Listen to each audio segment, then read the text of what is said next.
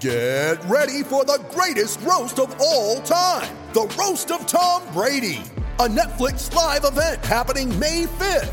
Hosted by Kevin Hart, the seven time world champion gets his cleats held to the fire by famous friends and frenemies on an unforgettable night where everything is fair game. Tune in on May 5th at 5 p.m. Pacific time for the Roast of Tom Brady, live only on Netflix. You ready? Showtime. On May 3rd, summer starts with the Fall Guy. Let's do it later. Let's drink a spicy margarita. Make some bad decisions. Yes. Audiences are falling in love with the most entertaining film of the year. Fall guy. Fall guy. Fall guy. That's what the poster said. See Ryan Gosling and Emily Blunt in the movie critics say exists to make you happy. Trying to make it out? Nope. Because I don't either. It's not what I'm into right now. What are you into? Talking. Yeah. The Fall Guy. Only in theaters May 3rd. Rated PG-13. I'm James Creppy with the Oregonian and Oregon Live, bringing you the latest Oregon Ducks headlines.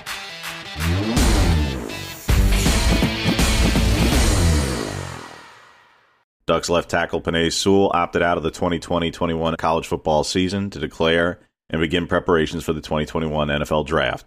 The move is not expected by Sewell, who is one of just three unanimous All-Americans in Oregon program history, and the reigning Outland Trophy winner is the best offensive lineman in college football. While not unexpected, it nevertheless leaves a huge void on Oregon's offensive line should there be a spring season. And Stephen Jones becomes the favorite to take over at left tackle for Sewell, who was a tremendous player for the Ducks in his albeit brief two year career.